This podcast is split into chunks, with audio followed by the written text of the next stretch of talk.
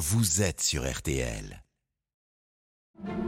Mon métier, ma passion, Armel Lévy. Oui, chaque samedi, Armel, euh, vous donnez la parole à des hommes, à des femmes qui sont amoureux de leur métier. Bonsoir tout d'abord. Bonsoir. Alors ce soir, vous nous présentez Bruno Lévesque. Il a de l'or au bout des doigts, hein, ce graveur sur métal, graveur à la main. Il travaille un, un savoir-faire ancestral avec une minutie assez impressionnante, je crois. Il est à Tours dans son échoppe. Échoppe, c'est le nom de son atelier. J'ai un blason à faire donc sur une chevalière qui fait euh, 11 mm par euh, 9 mm.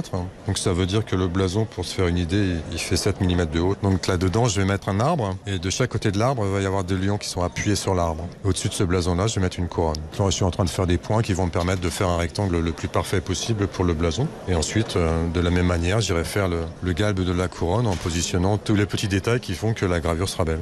Alors ça consiste en quoi votre métier? Nous personnalisons tous les objets qui sont gravables à la main. Donc ça va de la chevalière à la médaille, médaille de baptême, médaille de mariage, tout ce qui peut concerner euh, le cœur des gens si vous voulez.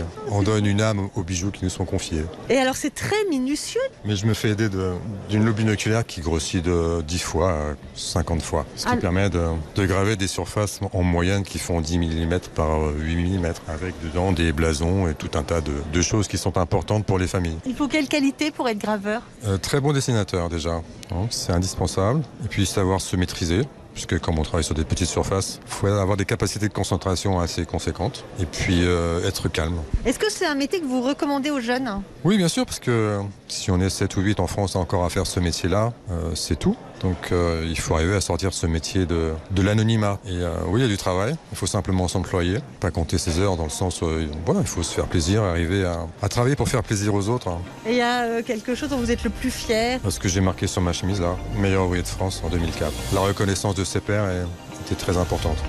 Alors bravo à lui, à ce graveur sur métal, et on en profite pour saluer tous les artisans d'art. Merci Armel, à la semaine prochaine.